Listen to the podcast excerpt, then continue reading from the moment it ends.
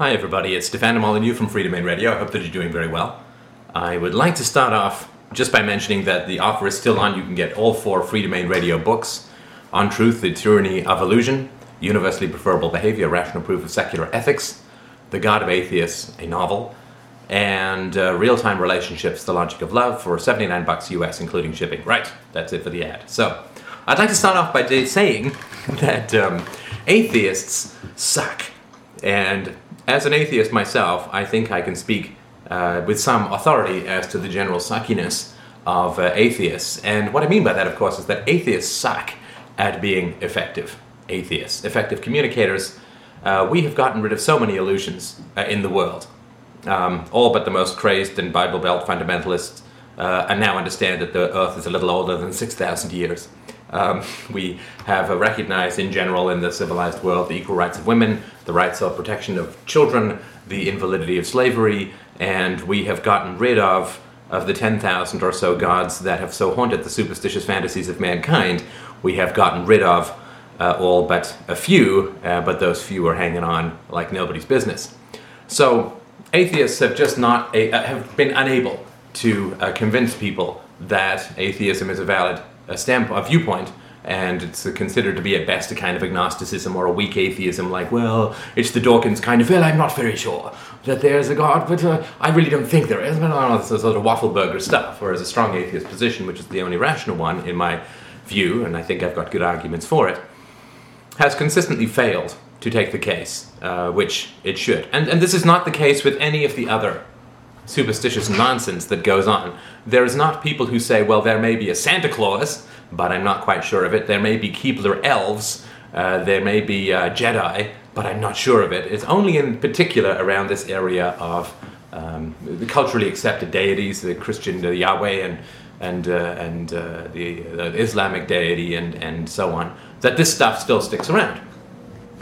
So when you've had a couple of thousand years of rank failure, and perhaps this is just my business training coming into the forefront, when you've had a couple of thousand years of rank failure, I think it's not unreasonable to say why. Have a post-mortem and sort of say why. I have a particular theory about this, and you might want to listen to, I think it's podcast 73, The Parable of the Apple, which is available at freedomainradio.com. You can also have a look through The Philosophizician, which is a new wizard that I wrote to help you navigate through the ungodly number of podcasts, and you can get a customized feed delivered to your inbox with just the podcasts that are of most interest to you. So have a look through. It's at freedomainradio.com. Just scroll down a little bit. You can step through that wizard, and it will point you directly at the podcasts that are going to be the most interesting and valuable for you. But um, in it, and it's available as a video here as well, I talk about the true nature, in a sense, the genesis of religion a belief which a man has, been not, has not been reasoned into, he cannot be reasoned out of. Religion is a, um, a, a trauma that is inflicted upon children. It is not something that people are reasoned into. What they do is ex post facto make up all these reasons as to why they are religious. But religion, if, if you don't understand that religion is a trauma inflicted on the young through the abuse of parental power, um, you're not going to understand how to get rid of religion uh, in people's minds in any kind of effective way. Because if you continue to debate religion at the level of evidence, which no, no sane human being at the age of 25 looks at all the evidence without any prior propaganda and says, you know, uh, a Jewish zombie came back from the dead and uh, saves mankind from a sin that is invented by being born because a woman talked to a talking snake uh, 6,000 years ago. No one looks at the evidence and comes up with that crazy ass mythological fairy tale as any kind of reasonable explanation of anything. Because religion is just throwing your hands up in the air and saying, ah, I have no clue, right? But it's just masking it another way. And you say, Where did the universe come from? Well, God made it. And what you're saying is, some incomprehensible, unknowable being created the universe in some unfathomable ma- manner for reasons that we can never comprehend using uh, abilities that are completely impenetrable to our mind. Of course, that's just another way of saying I don't know with more syllables. So religion is simply a confession of rank ignorance and uh, fear of, uh, of, of uh, knowledge and fear of doubt fundamentally as well. So if you don't understand that religion is a trauma that is inflicted upon the young, that people cannot be reasoned out of that which is inflicted on them through trauma. Right? I mean, if, if you have somebody who's been in uh, war for five years and then they come back from war and you're walking down the street and a car backfires and the ex soldier dives to the ground because his instincts take over.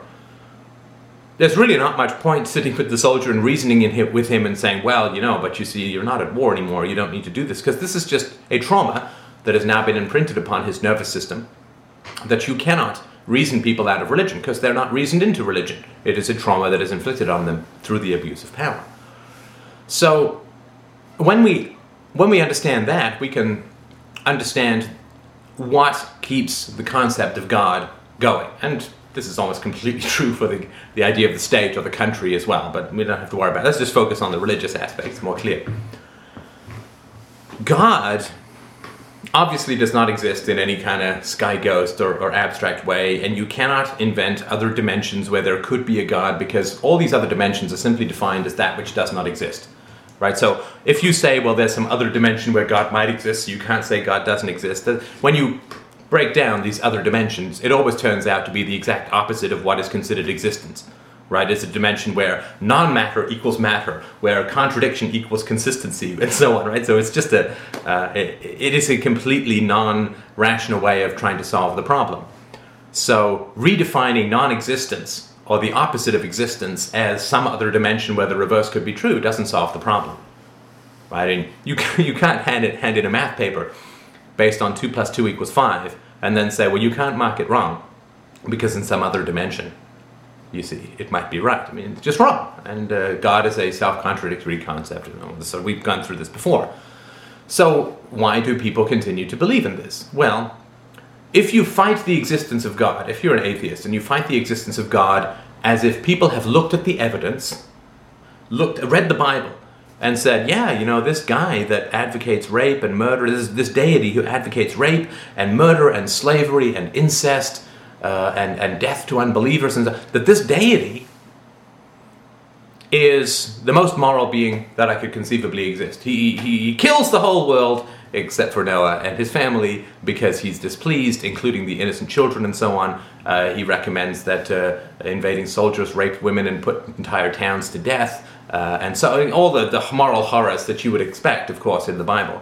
Nobody looks at that and says, well, that, that by God has to be the very paragon of moral virtue, so I'm going to follow whatever rules. And nobody says that, right? And nobody looks at the evidence.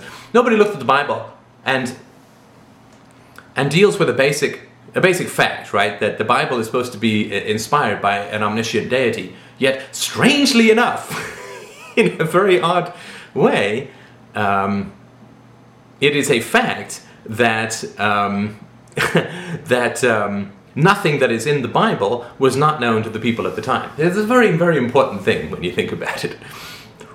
The Bible is considered to be a work of omniscience, so it should not be limited by the knowledge of the people at the time. There's nothing in there about the germ theory of disease uh, transfer, there's nothing in there about DNA, there's nothing in there about the sun being the center of the universe, there's nothing in there about relativity, there's, I mean, all of the things which uh, an omniscient deity would know. Strangely enough, in the Bible and in all other religious texts that have ever been, quote, written by these omniscient deities, strangely and mysteriously enough, um, there's just nothing in it that was not known by the time or not perceived or believed uh, at the time. So clearly, there's no God out there. There's no God uh, uh, that, that is floating around the heavens uh, doing whatever, right? Um, and there's no other dimension that people make up some sort of organized religion nonsense. And of course, that's not how children are taught. Ta- children are taught that God is real, that God exists, that God loves them, that Jesus died for their sins, and so on.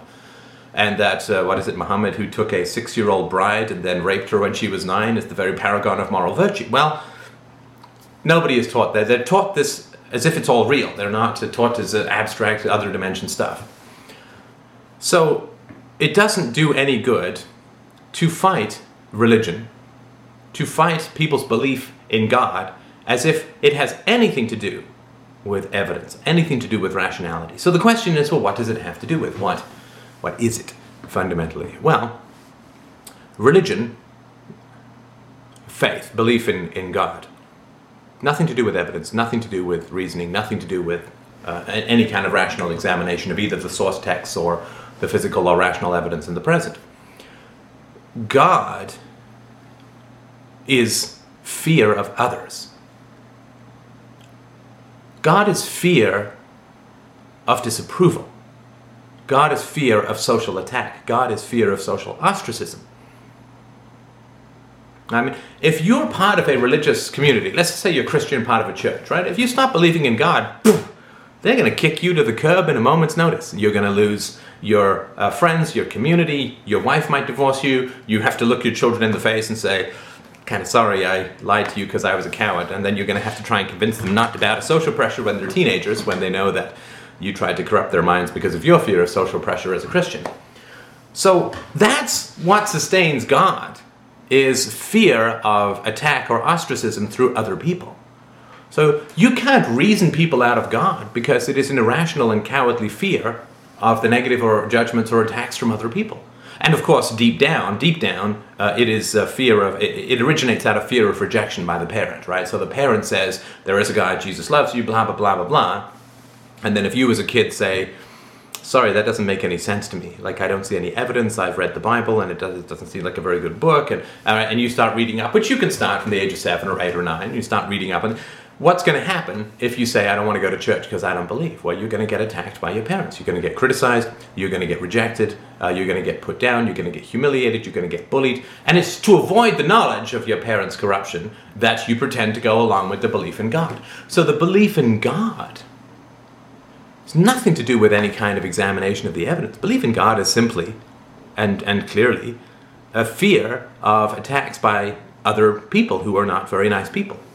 Right? It is a it's a collective cult where if you break free, you are attacked. If you attempt to break out, if you question the basic premises, you simply get attacked by your other cult members.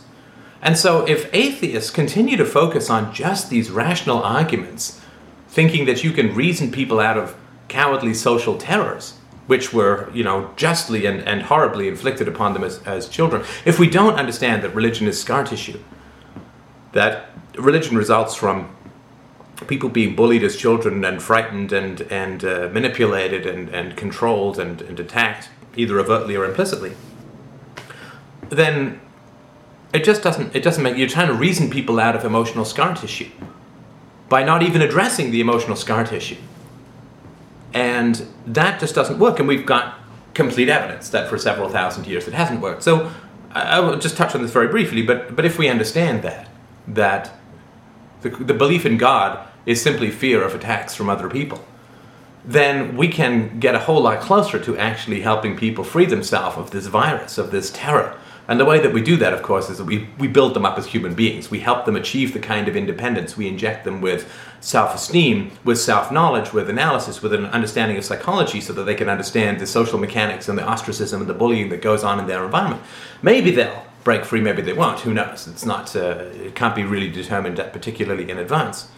But we don't. Uh, I mean, I never have. Any, I've never had any luck in. I don't know how many conversations. I've never had any luck reasoning anybody out of religion. You put the religion stuff aside and you focus on their fears of social ostracism. Then, if you can help them overcome that, and if you want to, then um, the religion will fall away of its own accord. And of course, the same thing is absolutely true of the government as well. So that's my suggestion to you, and I found this to be very, very effective. Forget about it. God doesn't exist, so there must be some other reason why people continue to adhere to these beliefs. And of course, uh, social pressure and fear of ostracism is the one empirical fact that keeps recurring again and again, and which we can see as the true genesis of this cancer of the mind called superstitious fear and cultism. Thank you so much for watching. Please drop by and donate a few shekels at freedomainradio.com. You get access to the audiobook of my novel. Uh, and uh, you get access to a whole load of premium podcasts, everything from a review of Michael Moore's Sicko to an in depth analysis of objectivism so please drop by and throw me a few bucks. I would really appreciate it. It absolutely helps me advertise and get the word out. Hoping, uh, I believe, to make the world just that little bit more rational every single day. Thank you so much for watching. I will talk to you soon.